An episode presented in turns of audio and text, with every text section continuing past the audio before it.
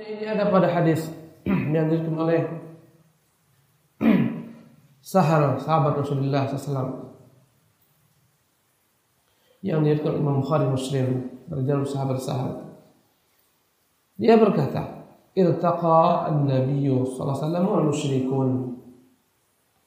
Berjumpalah Nabi SAW dan orang-orang musyrik dalam satu peperangan fi ba'di maghazihi dalam sebagian peperangan Rasulullah sallallahu alaihi wasallam. Faqtatalu. Mereka pun berperang. Famala kullu qaumin ila askarihim. Masing-masing setiap kaum ini yang berusaha untuk mengalahkan musuhnya. Ya sebagian mereka masing-masing ke tempat markas mereka berkumpul mereka masing-masing wa fil muslimina rajulun. Di tengah-tengah orang Islam ada seorang laki-laki la yada'u minal musyrikin syadzatan wala fadzatan illa ittaba'aha. Wa darabaha bisayfi. Tidaklah ada celah sedikit juga pun kecuali orang tersebut masuk padanya berperang dengan sekuat-kuatnya dia menyelitkan pedang-pedangnya membunuh setiap ada celah dia pasti masuk ke sana subhanallah dia masuk ke tempat musuh dia maju sejauh-jauhnya ke depan membuat musuh kesulitan. Tidak ada sedikit pun celah kecuali dia masuk ke sana. Subhanallah. Fakilah. Maka orang-orang pun berkata-kata melihat orang ini. Ya Rasulullah, ma ajza'a ahadun ma ajza'a fulan. Tidaklah ada seorang pun hari ini yang dapat ganjaran sebesar ganjaran si fulan dalam beberapa ayat ma ajra'a ahadun. Ya Rasulullah, tidak ada seseorang pun yang paling berani melebihi keberanian si fulan. Semuanya mereka berdecak kagum. Semuanya mereka memuji-muji orang ini dengan keberaniannya. Maka apa jawaban Nabi sallallahu alaihi wasallam? Faqal innahu min ahli nar. Maka Rasulullah mengatakan sesungguhnya orang ini adalah ahli neraka. Orang ini penduduk neraka. Untuk melihat dia berjihad. Melihat dia yang paling berani menghadapi musuh. Untuk melihat bagaimana dia masuk ke sarang-sarang musuh tanpa ada rasa takut. Apa kata Nabi? Innahu min ahli nar. Sesungguhnya dia ini adalah penghuni neraka. Faqalu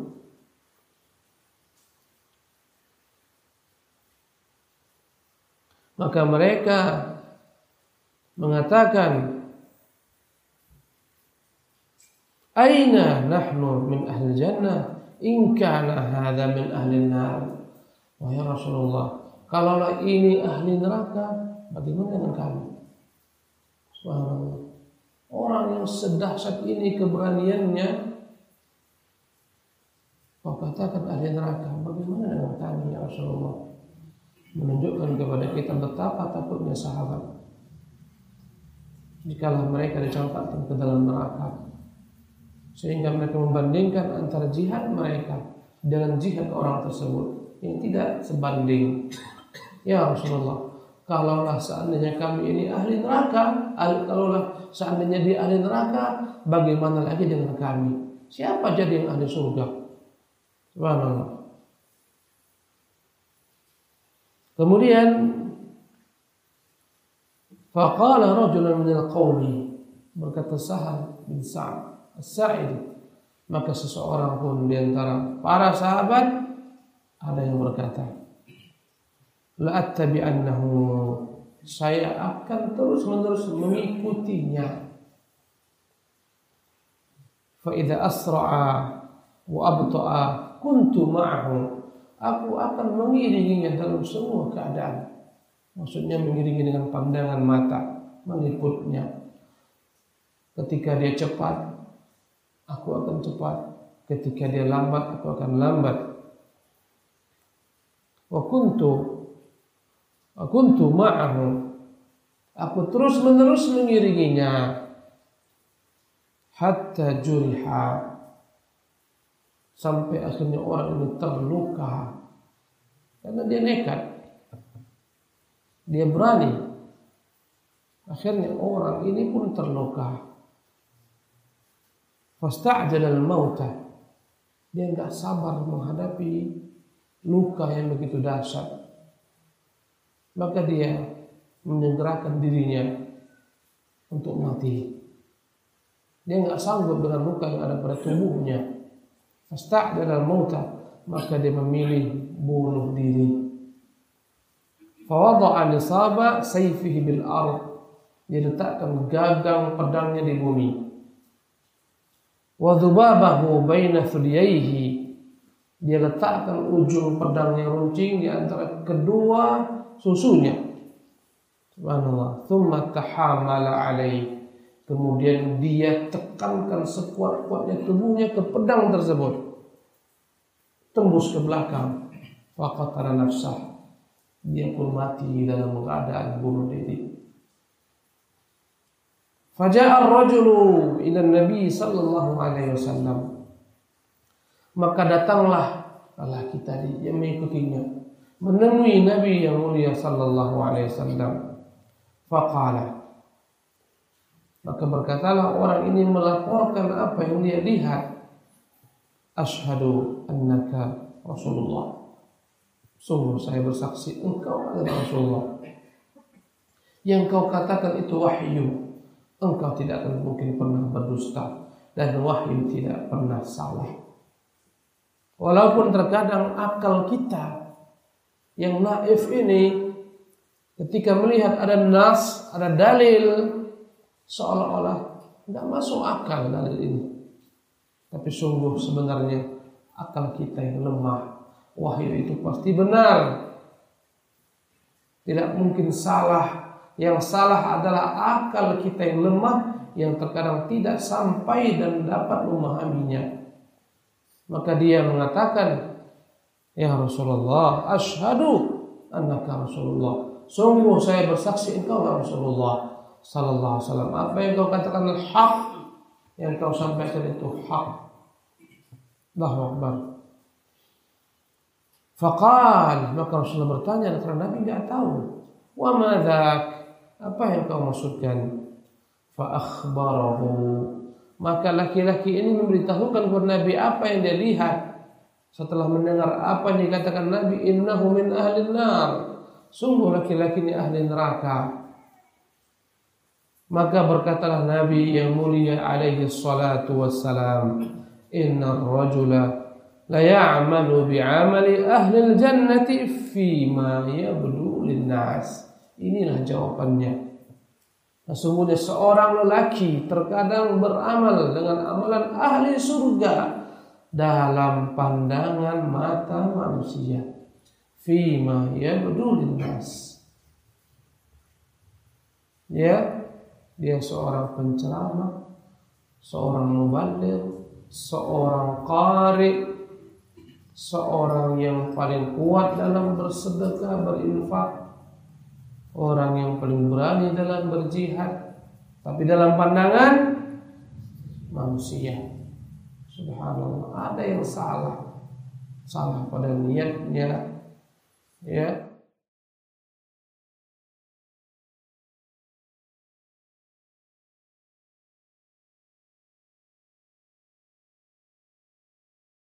Bismillahirrahmanirrahim. Ar-Rahman al-Qur'an. Eh, semoga Allah memberkahi majelis kita dan semua saudara kita di luar sana. Amin ya robbal alamin. Ustadz, Anda ingin bertanya, setelah Anda berhijrah, terkadang Anda terkena futur dan terjerumus ke dalam maksiat. Terutama ketika sedang sendiri di rumah. Pertanyaannya apakah maksiat yang dilakukan ketika sendiri itu uh, termasuk dosa syirik karena lebih takut dilihat manusia daripada dilihat Allah Apakah amalan selama Ana berhijrah lenyap karena maksiat tersebut? Mohon berikan nasihat untuk Ana agar bisa menghindari kebiasaan buruk ini. Ustaz, Ana takut termasuk golongan orang munafik yang terlihat soleh di mata orang, tetapi sering terjumus maksiat ketika sendiri. Barakallahu fikum. Ya, terima kasih jazakallah khair atas pertanyaannya. Kita tahu bersama sebuah hadis uh, bahwa ada orang yang punya pahala seperti gunung Tuhama lalu dihancurkan oleh Allah Subhanahu wa taala seluruh amal ibadahnya. Kenapa? Karena Nabi SAW mengatakan idza khalau bimahari bimahami bimaharihimillah bimaharimillah intahakuha. Mereka ketika sedang sendirian dengan maksiat kepada Allah, dia kerjain tuh maksiat. Itu membuat hancur lebur uh, amal ibadahnya sebesar gunung tapi perlu kita ingat, di sisi lain Nabi juga bersabda, Kullu ummatin mu'afan illal mujahirin. Semua umatku dimaafkan sama Allah kecuali orang-orang yang menampilkan maksiatnya. Menampilkan maksiatnya, terang-terangan. Terang-terangan, dipamerkan atau sekarang via sosmed dan seterusnya, itu uh, diancam nggak diampuni. Berarti pemahaman terbaliknya atau nggak usah pemahaman terbalik ya langsung ambil keumuman hadis ini kalau maksiatnya tidak terlihat diampuni nggak sama Allah? Punya peluang besar diampuni oleh Allah Subhanahu wa taala. Lalu bagaimana kita mengkomparasikan antara dua hadis ini? Banyak para ulama mengatakan bahwa hadis uh, yang pertama itu untuk orang-orang munafik untuk orang-orang munafik untuk orang-orang munafik atau untuk orang-orang yang ketika melakukan maksiat sendirian itu benar-benar ngeremehin Allah Subhanahu wa taala. Adapun orang yang benar karena kehilafannya terus begitu dia maksiat dia masih punya rasa bersalah terus nyesal maka insya Allah tidak termasuk. Insya Allah tidak termasuk. Tapi ingat jangan dijadikan kebiasaan karena kalau dijadikan kebiasaan hobi apa udah ada schedule-nya setiap seminggu empat kali maka bisa jadi kita terjatuh ke dalam golongan orang-orang munafik. Bermuka dua gitu loh, bermuka dua. Ini yang perlu kita camkan dan perlu kita ingat bahwa kebiasaan seperti ini adalah salah satu penyebab su'ul khatimah kata Al-Hafidh Ibnu Rajab.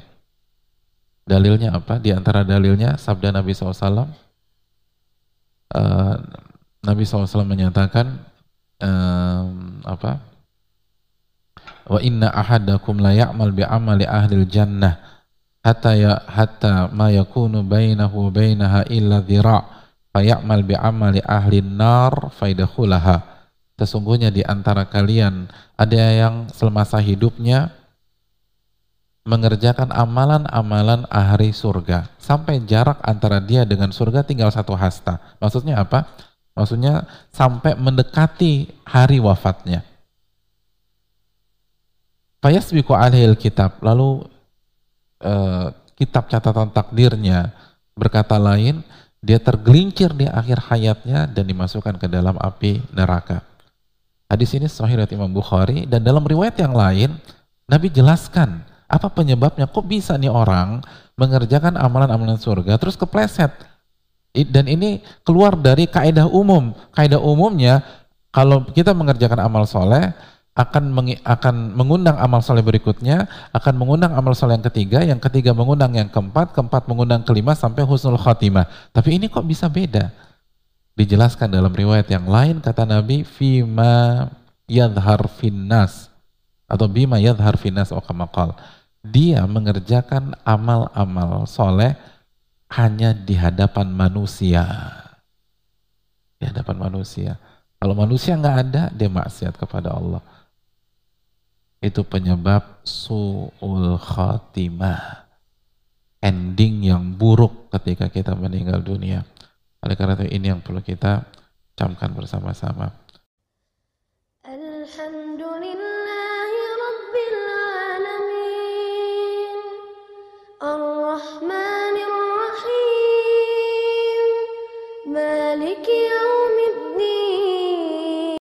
Tujuh tanda husnul khatimah.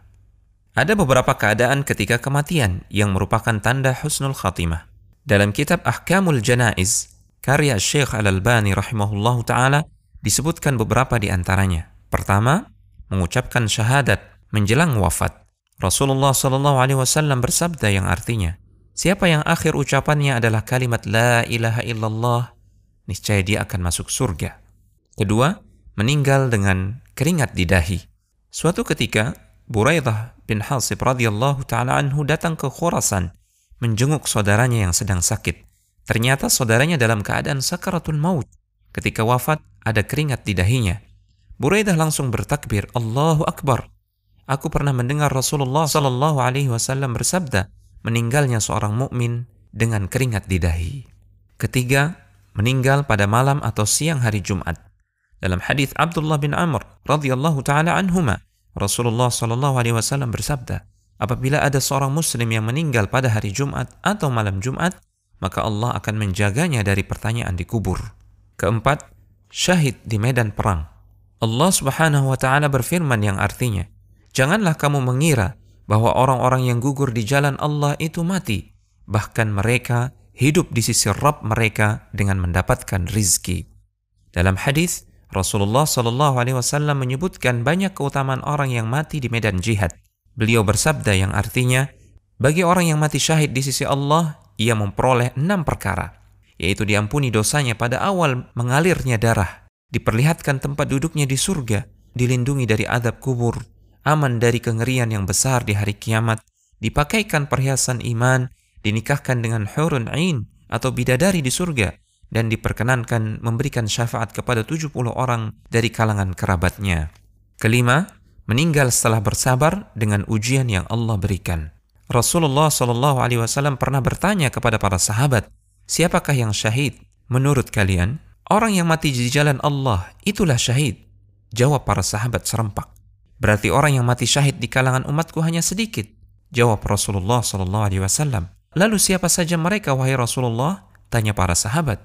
Kemudian Nabi Shallallahu Alaihi Wasallam menyebutkan daftar orang yang bergelar syahid. Beliau bersabda yang artinya, siapa yang terbunuh di jalan Allah, dialah syahid. Siapa yang mati di jalan Allah, dia syahid, sekalipun tidak terbunuh di medan perang. Siapa yang mati karena wabah penyakit ta'un, dia syahid. Siapa yang mati karena sakit perut, dia syahid. Siapa yang mati karena tenggelam, dia syahid.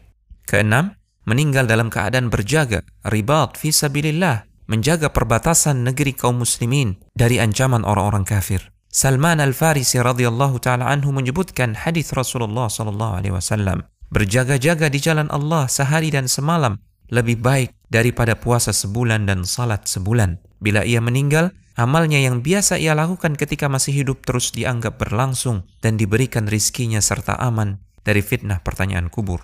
Ketujuh, meninggal dalam keadaan beramal saleh. Dari Hudzaifah radhiyallahu taala anhu Rasulullah sallallahu alaihi wasallam bersabda yang artinya, siapa yang mengucapkan la ilaha illallah karena mengharapkan wajah Allah yang dia menutup hidupnya dengan amal tersebut, maka dia masuk surga. Siapa yang berpuasa sehari karena mengharapkan wajah Allah yang dia menutup hidupnya dengan amal tersebut, maka dia masuk surga. Siapa yang bersedekah dengan satu sedekah karena mengharapkan wajah Allah yang dia mengakhiri hidupnya dengan amal tersebut, maka dia masuk surga konsultasisyariah.com. Donasi dakwah Yufid. Yuk berikan amal jariah terbaik Anda untuk dakwah dan pendidikan Islam.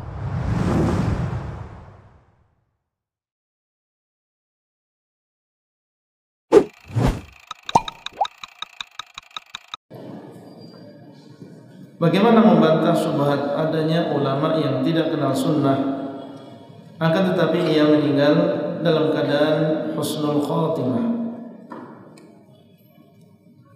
Meninggalnya seseorang dalam keadaan yang baik, misalnya dalam keadaan sujud atau dalam keadaan berkhutbah, ya kita berharap semoga ini semua adalah tanda husnul khatimah. Tapi ini tidak melazimkan bahwasanya seluruh apa yang dilakukan di dunia adalah benar dia pernah melakukan sebuah bid'ah misalnya kemudian kita anggap bahwasanya karena dia husnul khotimah menunjukkan bahwasanya apa yang dilakukan itu adalah benar. Ini tidak ada kelaziman yang demikian. Tapi kita tahu bahwasanya Allah SWT ya dialah yang memiliki keutamaan yang luas. Memiliki karunia. Di sana ada orang yang berdosa melakukan kesalahan yang mungkin di mata kita di sesuai dengan zahirnya dia bukan orang yang dekat dengan kita tidak mengikuti majelis kita misalnya. Tapi dia memiliki amalan-amalan hati yang Allah cintai. Kesungguhan dalam beribadah dalam keikhlasan. Yang mungkin lebih baik daripada sebagian besar kita misalnya. Maka Allah SWT dengan karunia dengan anugerahnya mengampuni sebagian dosa yang dia lakukan dan memberikan dia karunia untuk bisa seperti yang tadi kita sebutkan mungkin meninggal dalam keadaan bersujud. Yang meninggal dalam keadaan beribadah. Ini adalah karunia dan juga anugerah dari Allah yang Allah berikan kepada siapa yang Allah kehendaki. Dan ini tidak melazimkan bahwasanya seluruh apa yang dilakukan adalah benar. Ukuran kebenaran tetap satu yaitu di ya di, dicocokkan dengan apa yang ada di dalam Al-Qur'an dan hadis, bukan dengan cara melihat ya seseorang husnul khotimah atau atau tidak. Dan seandainya kita melihat orang yang suul khotimah, ada nggak ahlu sunnah yang meninggal dalam keadaan suul khotimah? Ada. Mungkin ada di sana muwahhid ya yang dia mentauhidkan Allah tapi terfitnah dengan kemaksiatan, berzina, ya mabuk-mabukan, dan ternyata terakhir dia meninggal dalam keadaan mabuk. Atau meninggal dalam keadaan dia berzina, padahal dia seorang yang muwahhid dan mungkin dia juga juga juga mengenal sunnah. Bukan berarti bahwasanya tauhidnya ya tauhid dia ini adalah sebuah kesalahan. Atau dia mengikuti sunnah ini adalah sebuah kesalahan. Tidak. Ya tidak menunjukkan bahwa seluruh apa yang dilakukan ini adalah semuanya salah. Nah,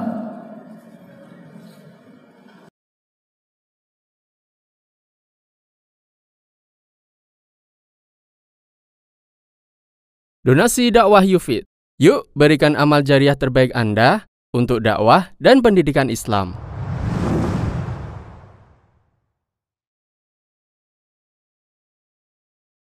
Kisah-kisah Husnul Khatimah 1. Wudhu terakhir Dari Ummu Hisham At-Ta'iyah, aku melihat Abdullah bin Bushr berwudu.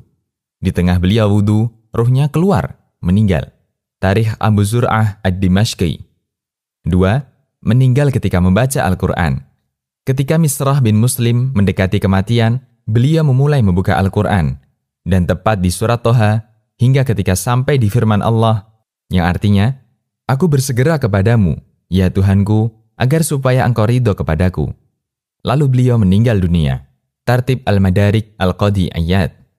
3. Dari Abdul Husain bin Fadl Al-Qattan, beliau bercerita, Saya menemui Abu Bakar An-Naqasi. Ketika itu bertepatan hari Selasa, tanggal 3 Syawal tahun 351 Hijriah.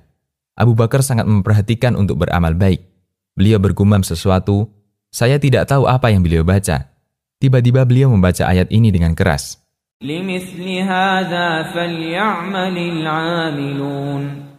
Yang artinya, yang kemenangan seperti inilah seharusnya dijadikan tujuan orang-orang yang beramal. Quran Surat As-Sofat ayat 61. Beliau baca sebanyak tiga kali, lalu beliau meninggal.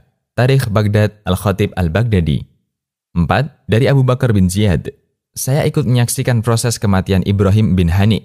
Ketika itu beliau puasa lalu berkata kepada anaknya, Aku haus sekali. Datanglah putranya dengan membawa air. Lalu Ibrahim bertanya, Apakah matahari sudah tenggelam? Belum, jawab anaknya. Beliau pun menolak untuk minum air itu. Lalu beliau membaca,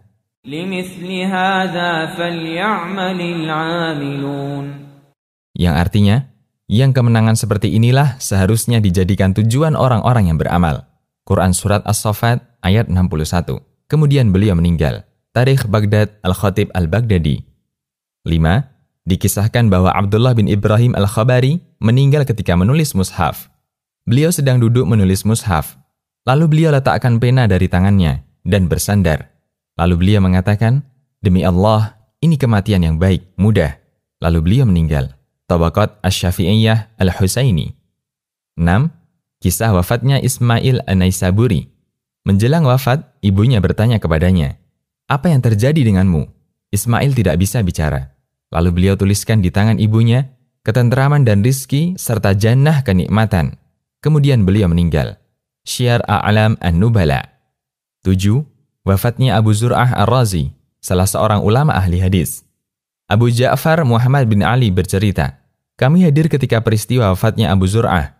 Ketika beliau sakit parah, ada banyak ahli hadis yang menjenguk. Ada Abu Hatim, Ibnu Warah, Al-Mundir bin Syadhan, dan para ulama hadis lainnya. Mereka pun saling mengingatkan untuk mentalkin Abu Zur'ah. Namun mereka semua segan dengan Abu Zur'ah.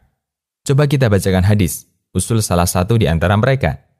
Ibnu Warah berkata, telah menceritakan kepada kami Abu Asim bahwa Abdul Hamid bin Ja'far telah menceritakan kepada kami. Abu Hatim berkata, telah menceritakan kepada kami, Imam Bundar, bahwa telah menceritakan kepada kami Abu Asim, bahwa Abdul Hamid bin Ja'far telah menceritakan kepada kami. Sementara yang lain terdiam. Tiba-tiba Abu Zur'ah membuka matanya dalam kondisi mendekati kematian, sambil menyebutkan hadis, telah bercerita kepada kami Imam Bundar, bahwa telah menceritakan kepada kami Abu Asim, bahwa Abdul Hamid telah menceritakan kepada kami dari Saleh bin Abi Arib, dari Kasir bin Murrah, dari Mu'adz bin Jabal, bahwa Rasulullah Shallallahu Alaihi Wasallam bersabda, Siapa yang kalimat terakhirnya La ilaha illallah, maka dia akan masuk surga. Lalu beliau meninggal, rahimahullah. Kematian itu pasti dan hanya sekali. Ya Rab, jadikanlah kematian kami adalah kematian yang baik. Anugerahkanlah untuk kami husnul khatimah. Amin. Konsultasi Syariah.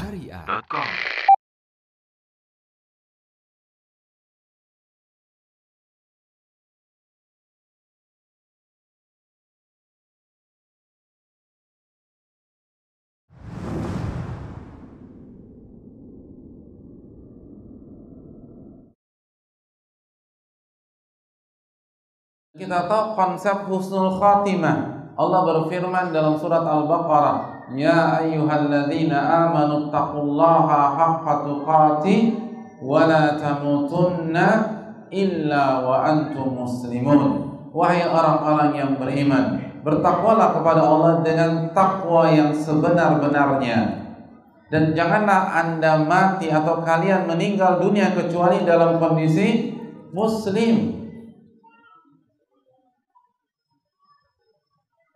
Apa maknanya? Ini perintah kan cukup membingungkan kita. Karena Allah mengatakan janganlah engkau meninggal dunia kecuali dalam kondisi muslim. Kecuali dalam kondisi bertakwa kepada Allah, beriman kepada Allah. Namun di waktu yang sama Allah nggak kasih tahu kapan kita meninggal dunia. Ini kan susah. Ini kan membingungkan. Ada suami bilang ke istrinya, nanti tolong uh, ikut aku, temenin aku ke dokter gigi. Kalau aku jemput, kamu udah siap di depan ya. Tapi itu suami nggak bilang dia mau jemput jam berapa. Kan bingung itu istri. Satu-satunya cara kalau demikian gimana? Istri harus standby dari awal. Kalau dari pagi, nungguin aja di depan tuh. Kalau dia nggak bilang mau pulang kapan. Nah begitu juga konsep kita. Al-Imam Ibnu Katsir mengatakan man 'asha 'ala syai' mata 'alai. Ini kaidah besar. Barang siapa yang hidupnya Jadi barang siapa yang hidup dengan pola tertentu maka dia akan meninggal dengan pola tersebut. Itu maknanya. Barang siapa yang hidup dengan pola tertentu, maka dia akan meninggal dengan pola tersebut. Maka kita yang mengatur kondisi kita ketika hari H kematian kita. Caranya bagaimana? Atur pada hari-hari ini. Dan apabila kita hidup dengan pola tertentu, maka kita akan meninggal dengan pola itu. Saat kita hidup dengan pola rajin ke masjid, kita hidup dengan mentauhidkan Allah, hanya beribadah kepada Allah, mengikuti sunnah Rasulullah SAW, maka kita akan meninggal di atas tauhidullah dan sunnah Rasul Wasallam.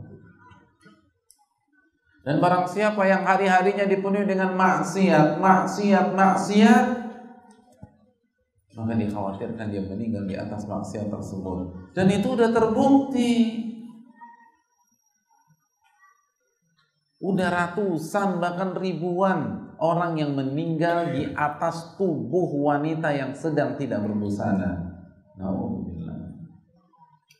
Kasus sudah banyak orang meninggal dipotong-potong sama teman kencannya. Pacar sejenisnya. Kejadian nggak? Kejadian. Jadi karena dia dalam hidupnya gay, meninggalnya begitu. Berantem sama cowoknya, ya karena nggak ada ceweknya di sini. Semua cowoknya ribut, dibunuh, dipotong-potong. Itu kan bukan satu kasus. Itu banyak kasus demikian. Man mata ala syai' eh, man man asya ala syai' mata alaih. Barang siapa yang hidup dengan pola tertentu maka kemungkinan besar dia akan meninggal dengan pola itu. Jadi barang siapa yang hidupnya foya-foya, ya matinya foya-foya. Bukan mati masuk surga. Kalau masuk surga transit dulu. Dan transit di neraka nggak enak. Oleh karena jangan berpikir ini syaitan. yang membuat kita menunda taubat, menunda taubat, menunda taubat, menunda hijrah, menunda hijrah, menunda hijrah. Ini yang perlu kita camkan. Karena ini pola yang akan menuntun kita kepada kematian kita.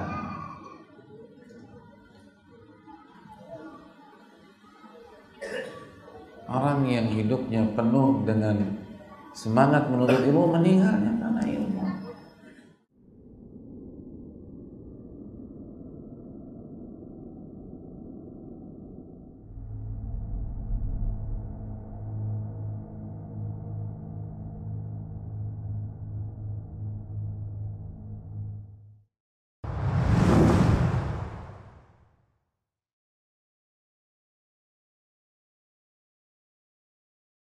Maka siapa di antara kita yang bisa menjamin diri kita bahwa kita akan mati di atas husnul khatimah?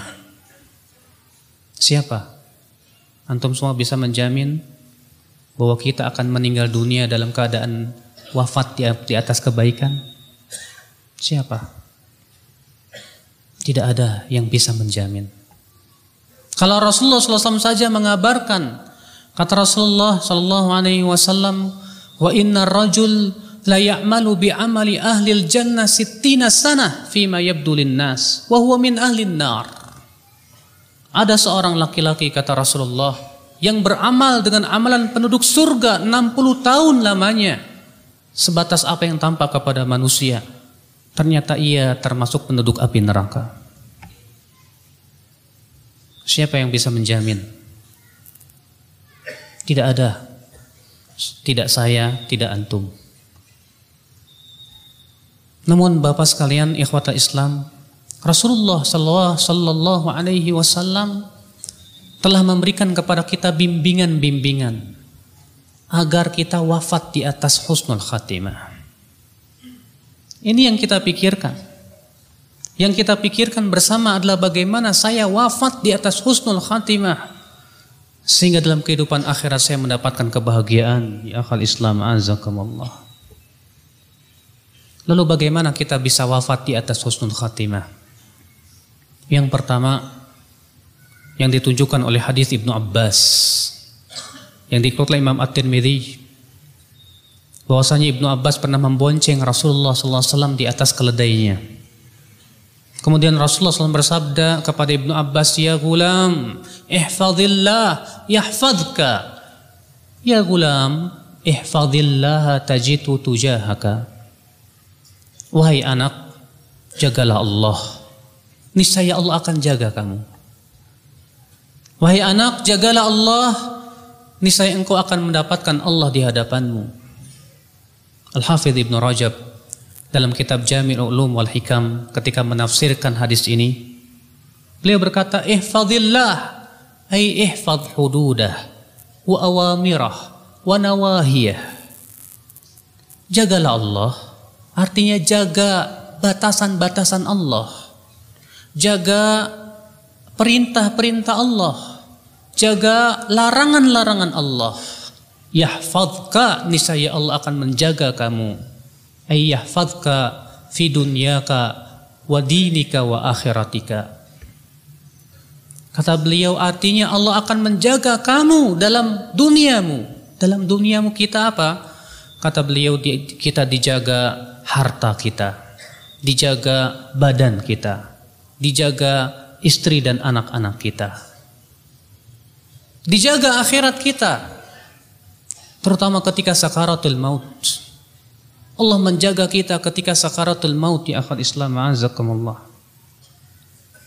Siapa di antara kita yang tidak ingin dijaga oleh Allah pada saat detik-detik yang sangat kita butuh sekali pertolongan Allah itu ketika sakaratul maut di mana syaitan tidak mengambil berusaha mengambil kesempatan emas ini agar seorang hamba wafat di atas suul khatimah. Naudzubillah. Detik-detik yang sangat menentukan sekali. Maka orang yang dalam hidupnya menjaga Allah dia perhatikan perintah Allah dia perhatikan larangan-larangan Allah dia perhatikan batasan-batasan Allah dengan penuh kesungguhan ya akan Islam maka orang ini dijaga oleh Allah sampai akhir hayatnya. Masya Allah, ikhwatul Islam, azakumullah. Ini yang pertama. Siapa di antara kita yang ingin dijaga di saat kita sakaratul maut? Siapa di antara kita yang ingin wafat di atas husnul khatimah? Jagalah Allah. Jagalah agama Allah. Coba kita introspeksi diri. Sudahkah sholat kita kita jaga? Sudahkah berbagai macam perintah-perintah yang Allah perintah kepada kita sudah kita jaga. Demikian pula maksiat-maksiat itu sudahkah kita tinggalkan ya akan Islam azakumullah. Dan itu ya akhi tidak mudah. Supaya kita bisa menjaga agama kita, menjaga Allah Rabbul Izzati wal Jalalah. Yang paling utama dan modal kita adalah menjaga hati kita. Karena keselamatan hati itu segala-galanya. Allah berfirman dalam surat Asy-Syu'ara ayat 88 89, "Yauma la yanfa'u malu wala banun illa man atallaha biqalbin salim." Pada hari tidak bermanfaat harta dan anak-anak kecuali mereka yang kecuali orang yang datang kepada Allah dengan membawa hati yang selamat. Subhanallah ternyata keselamatan kita dalam kehidupan akhirat tergantung kepada keselamatan hati kita. Semakin hati kita selamat di akhi, semakin di akhirat pun kita selamat.